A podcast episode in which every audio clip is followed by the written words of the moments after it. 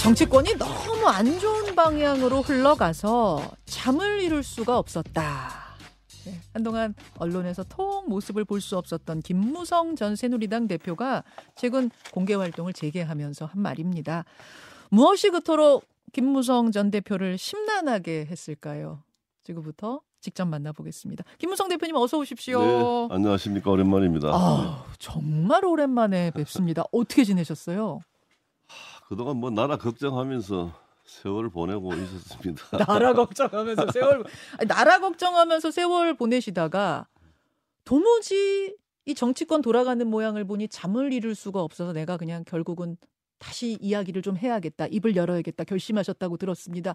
요즘 정치가 어떻길래 얼마나 답답하셨길래요? 국민들 입장에서 볼 때에 제가 여론을 들어보니까 국회를 몽둥이 찜질을 하고 싶다. 국회가 만악의 근원이다.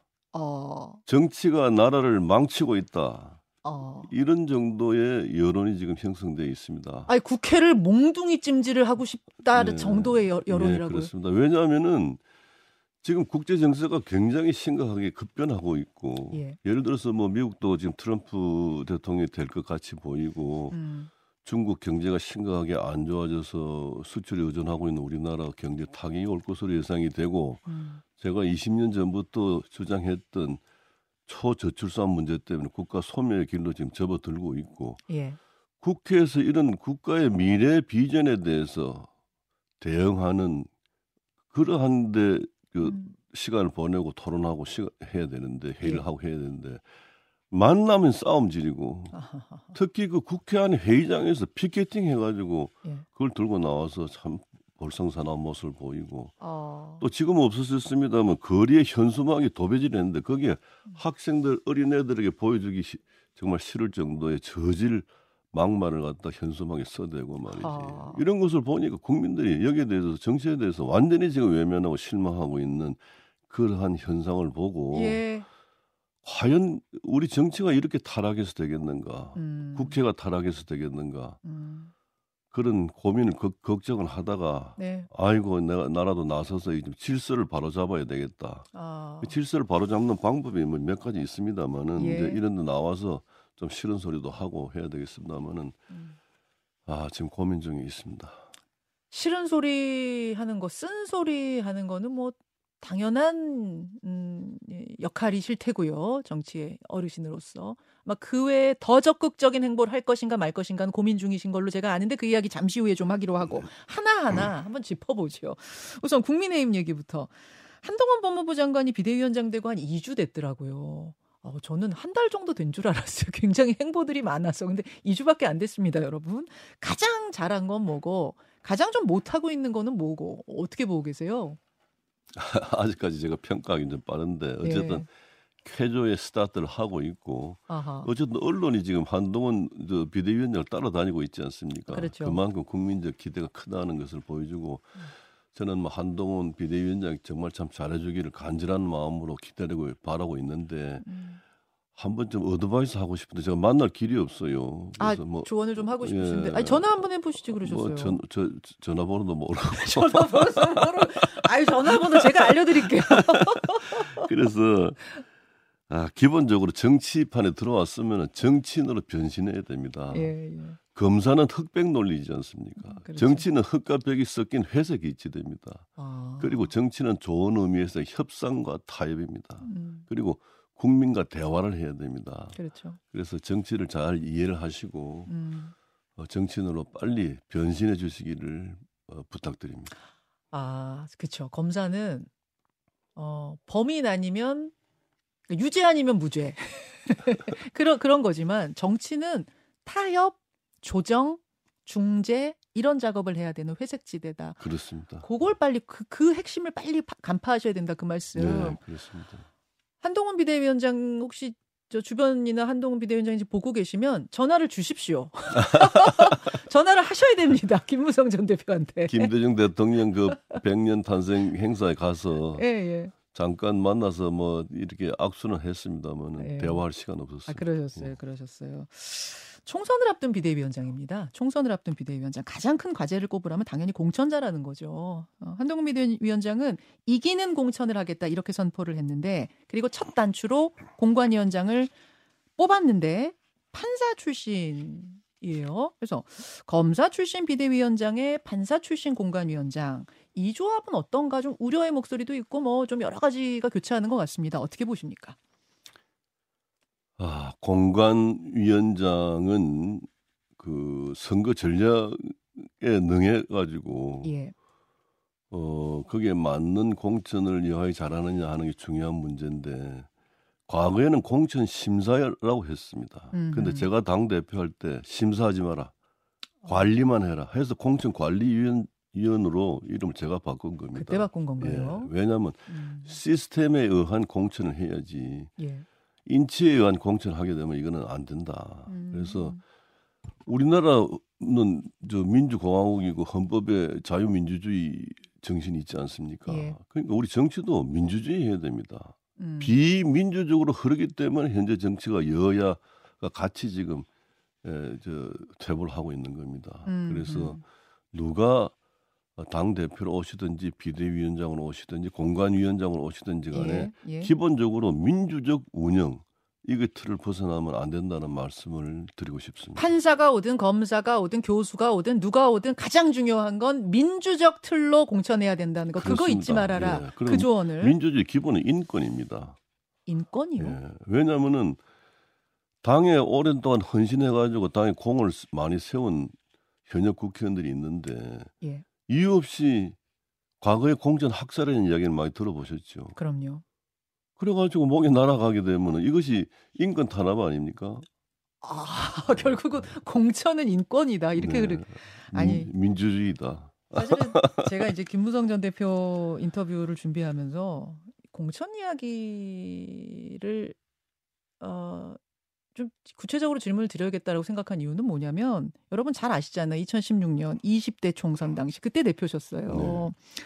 박근혜 대통령과의 공천 갈등으로 이른바 어, 옥새 들고 나르샤 사태 아니 물론 옥새 들고 가지 않으신 건 제가 압니다.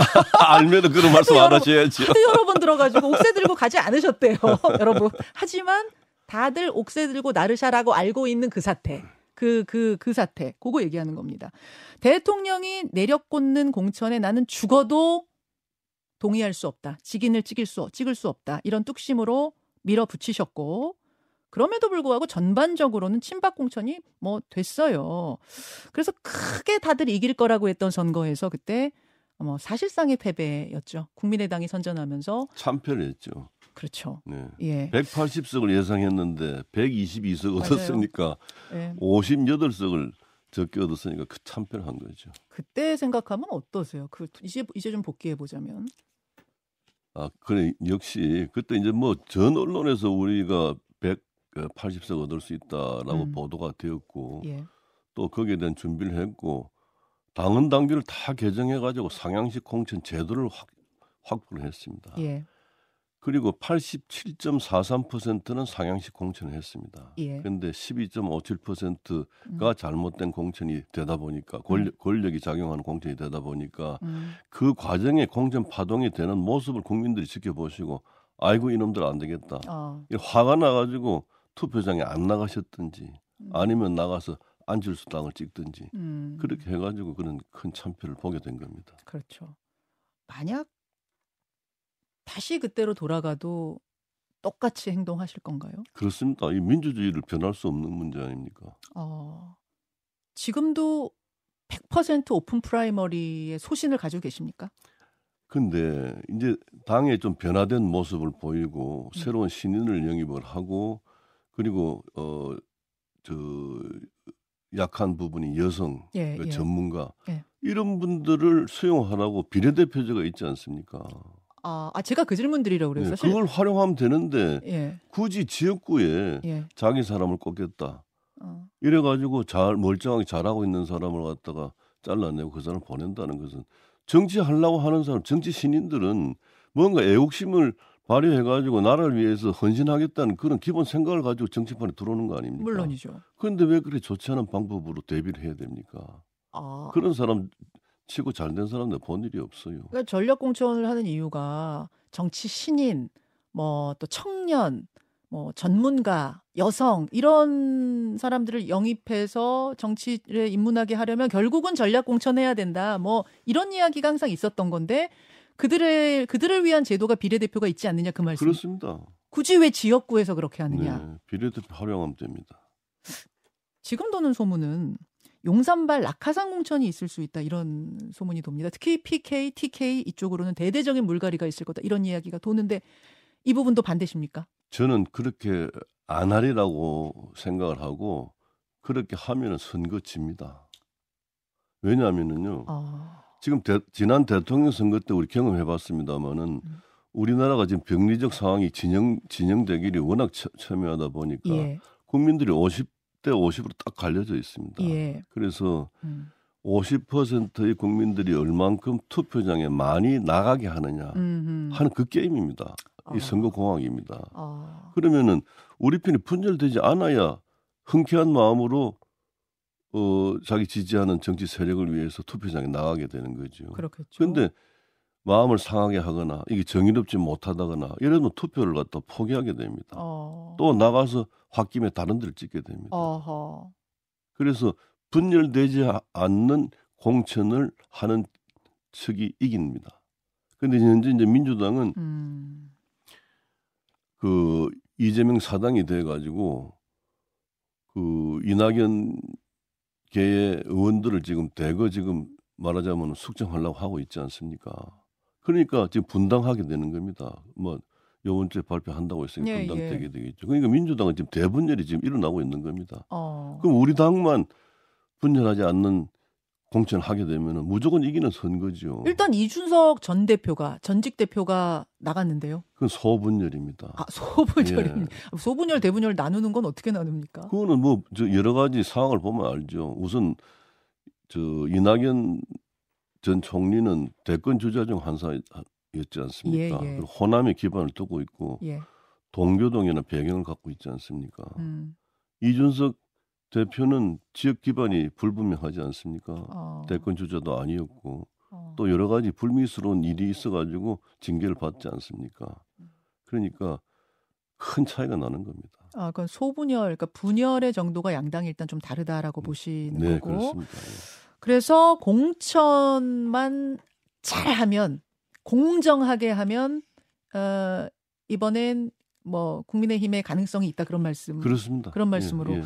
보이네요. 근데 만약 이번에도 20대 때처럼 뭔가 낙하산 공천이 이루어진다고 하면 그때는 그러면은 공천 파동 일어날 거다. 그 경우는 필패다. 지난번에 재판이 될 거다 그렇게 보세요. 그렇습니다. 그래서 그 어. 그런 것에 대한 주기, 예. 주의 한기를 하기 위해서 어허. 제가 지금 어, 이런 인터뷰를 하고 있는 겁니다. 그렇군. 음. 만약 그러면 그게 현실화가 된다 그러면은 그 PK, TK 그쪽에서는 무소속으로 나갈 분들도 많을까요? 많지요. 많아요? 지금 아무 이유 없이 공천을 못 받게 되면 가만히 있겠습니까? 저라면 예. 어, 아 가만히 안 있겠네. 네. 아무 이유가 없다고 네. 느껴지면 결국 분열되는 겁니다. 만약 근데, 수도권은 예, 예. 작은 표차로 당락이 결정되지 않습니까? 그렇죠. 굉장히 작은 그러니까. 수도권에 큰 영향을 미치는 겁니다. 과거에 유승민 의원을 공천을 갖다가 안 주게 되면 수도권 선거 못 치른다 이런 말이 있었거든요. 음, 근데 음. 결국은 지역에서 압도적 여론조사에서 압도적 1등을 하는 유승민을 갖다가 안 주고 다른 사람 공천을 줬단 말이죠. 음, 음. 그랬었죠. 그러니까 선거가 그렇게 어려워지는 겁니다. 그거 막으려고 사실은 난 안 된다. 절대 안 된다 그랬던 이런 잘못된 갈등이잖아요. 부당한 공천을 음. 내가 최고위원회에서 의결할 수 없다. 예. 이건 정의가 아니다. 예. 그래서 기자회견을 하고 제가 저더 영도로 이상 가신 거죠. 예, 내 지역권 내려간 거죠. 그랬던 거죠. 그랬던 네. 거죠. 이번에도 비슷한 상황이 벌어지면 대패다. 무소속으로도 많이들 나갈 거다. 아니 김무성 전 대표님도 무소속으로 나가든지 예. 이준석 신당이 힘을 얻겠죠. 아, 그렇지 않습니까? 그러니까 이준석 신당의 성패는 예. 우리 당의 공천을 어떻게 하느냐에 따라 있는 겁니다. 아하. 그리고 이제 신당이 지금 몇 개 나오는 걸로 지금 되어 있는데 예. 이것도 비례대표제의 제도 예. 이것이 이대로 유지될 것인지 음흠. 영립형으로 과거처럼 다시 전환이 될 것인지 음. 병립형으로 전환하게 되면 신당 힘이 약화될 것입니다. 음, 그렇죠. 예, 그런 것들이 다 복합적으로 이준석 신당 이야기가 뭐 나왔을 말입니다만 만약 지금 우려하시듯 공천이 좀 뭔가 불공정하게 이루어진다라는 느낌이 들면은 이준석 신당으로 얼마나 갈 것 같습니까? 현역 의원들이. 공천에 부당하게 탈락됐다고 생각하는 분들은 글로 많이 많이요. 예, 가겠죠. 많이요. 음. 뭐 다섯 명, 열 명, 스무 명, 뭐 이런 이야기 나오던데 설마 스무 명 이거 이 정도까지는 아니겠죠? 그런데 그런 일이 있어서는 안 됩니다. 어, 그럴 가능성도 배제하진 않으세요? 알 수가 없죠. 알 수가 없는데. 아니 20명이란 거는 사실은 교섭 단체를 만들 수 있을 정도 상황이라. 예. 예. 그래서 저는 뭐 이낙연 대표가 주도하는 신당은 음. 어, 교섭단체 이상의 의석을 얻을 수 있다고 생각이 되고 어, 이제 이준석 신당은 이제 우리 당이 하기 나름이다 그렇게 보세요. 아, 이렇게 생각합니다. 어, 이, 이낙연 신당을 지금 상당히 아까 대분열이라고 말씀하셨고 어, 총선에서도 20석 이상 단독으로 가도 그 정도가 나올 거라고까지 보십니까? 네, 그렇죠. 아, 그렇게까지 보시는 이유는 뭘까? 사실은 지금 이낙연 전 대표와 함께 하겠다고 나선 현역 의원이 없잖아요. 한 명도 없고 뭐 호남에서도 상당히 좀 뭐 열세다란 이야기도 들리고 하는데 근데 이제 공천 탈락이 예상된 예정된 사람들이 많이 있지 않습니까? 아, 죄 없이 이유 없이. 컷오프 네, 어, 비명계 네. 아 결국은 그쪽으로 많이 갈 예, 것이다라고. 그렇습니다. 예. 그건 뭐 4년에 한 번씩 이게 반복되는 일입니다. 예, 예. 아예 제3지대 빅 텐트가 쳐질 가능성은 어, 어떻게 보십니까? 빅 텐트. 그거는 지역 기반을 달리하기 때문에 음. 그런 일은 없어지라고 저는 생각을 합니다. 어, 너무, 너무 단호하게 말씀하시는데 이게 이제 우리나라가 예. 망국병이 지역 감정인데 저는 예. 이 지역 감정을 해소하기 위해서 뭐 정말 참 노력을 많이 한 사람인데 예, 오죽했으면 제가 광주에서 출마할 수도 있다고 내가 했겠습니까?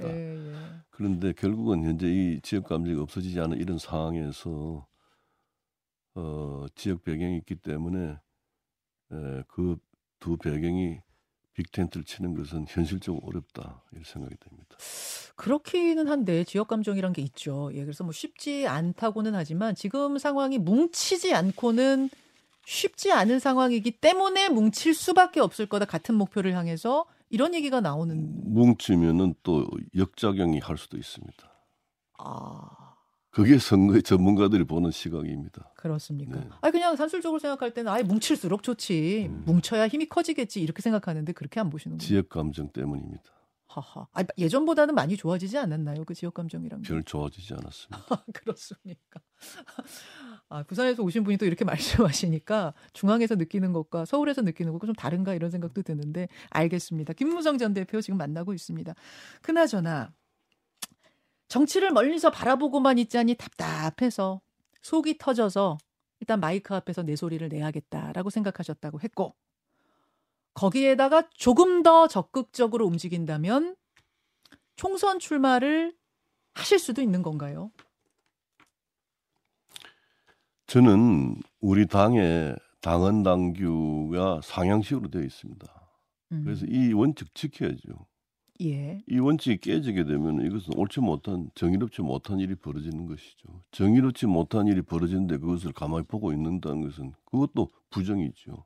어, 그렇지 않습니까? 예. 그래서 저는 제가 지금 뭐 육선 의원까지 했는데 저는 육선 의원 하면서 공천을 두 번은 못 받았지 않습니까? 그렇습니다. 예. 그런데 에, 지금 선수 한번 더 다는 게 저한테 무슨 의미가 있겠습니까? 음. 그러나 퇴보하고 있는 정치, 민주주의가 지금 그 퇴보하고 있는 이런 타락한 정치를 바로잡기 위해서 역할을 해야 되겠다 하는 결심을 지금 굳혀져 가고 있는 그런 과정이 있습니다. 아, 굳혀져 가고 있는 과정이다 정도 말씀하신 거면 사실상 아, 굳히신 거네요. 근데 마지막 수순이라는 게 있죠. 예. 통보할 때 통보를 하고 예. 또 지역에 가서도 이제 마지막으로 한 번 더. 유권자들에게 한 번 상의하는 그런 과정이 있어야 되겠죠. 그 과정만- 정치란 건 과정이 굉장히 중요하기 때문에 물론입니다. 예. 그 과정을 지금 남겨놓고 있는 상황. 아니 9년 전쯤에 그러셨더라고요 김무선 전 대표님. 70세 이후에는 나 선출직 안 나서겠다. 기억나세요? 그 말씀하신 거? 그러면 그 부분에 대해서도 뭔가 어, 어- 어떻게 설명을 하- 하시겠습니까? 그- 그것 때문에 지금 결심을 지금 좀 그 망설이고 있는 중입니다. 아, 그게 맞죠. 가장 큰, 그, 제시, 아, 그때 왜 그러셨어요? 9년 전에. 아, 근데 그때는 네. 국회의원 여섯 번 하면 그만해야죠. 그만해? 그만하고 예. 또70 넘으면 이제 가정으로 돌아가야죠. 응? 그러셨는데. 저는 뭐 오랜 기- 시간을 이제 공인 생활을 하면서 네. 가정에 충실하지 못했기 때문에 이제 인간의 인, 인생의 행복이라는 게 가족과 많은 좋은 시간을 보내는 게 제일 큰 행복이라는 걸 제가 비로소 깨닫게 되었고 예, 예. 그래서 이제 가정으로 돌아가겠다는 생각을 했는데 음. 뭐 정치가 더 좋아지는 방향으로 가지 않고 급격하게 더 나빠지는 그 방향으로 가고 있기 때문에 음. 고민을 하고 있는 겁니다. 아. 그러니까 정치가 이렇게 몽둥이질을 해야 될 만큼 답답한 상황으로 갈 거라고는 예상하지 못했는데 지금은 참 바라만 보고 있기에 너무 답답한 상황. 이것이 지금 가장 결정적인 거군요. 요새 유튜브라는 게 있어가지고 저는 뭐 유, 유튜브 잘 안 봅니다만은 예. 그 가끔 이렇게 이제 돌리다 보면 보면은 국회에서 발언하는 거 보면은요 제 얼굴이 뜨거워져요. 음. 어떻게 저렇게 하, 정말 좀 아니 질문해놓고 답을 들어야지 답변을 못하게 하고 아, 옛날엔 안 그랬어요. 옛날에도 아니, 그랬어요. 정도의 차이죠. 정도의 차이가 있어요. 그리고 그냥 아, 아. 가- 과음을 지르고 예, 예. 주로 비례대표 의원들이 그 짓을 하더라고요. 아, 그렇습니까? 그 왜 그럴까? 지역구 공천을 받기 위해서 튀는 겁니다. 아하. 그러니까 비례대표는 전문성 때문에 비례대표를 줬으면 거기 충실해야지 음. 비례대표원이 지역에 가려고 그렇게 노력하는 것도 그것도 잘못된 정치 관행입니다. 과거에는 그런 일이 별로 없었습니다. 예, 예. 그런 답답함을 오늘 어, 오랜만에 마이크 앞에 서서 토로하셨는데요. 김우선 대표님, 오늘 인터뷰가 이제 시작이 됐으니까 자주 나오셔서 그 답답함을 좀 표출하시죠, 이제. 불러주면 나오겠습니다. 이제 오늘은 여기까지 오랜만에 함께 했습니다. 김무성 전 새누리당 대표. 오늘 고맙습니다. 네, 감사합니다.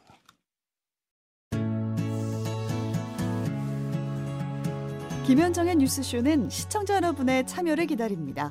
구독과 좋아요, 댓글 잊지 않으셨죠? 알림 설정을 해두시면 평일 아침 7시 20분 실시간 라이브도 참여하실 수 있습니다.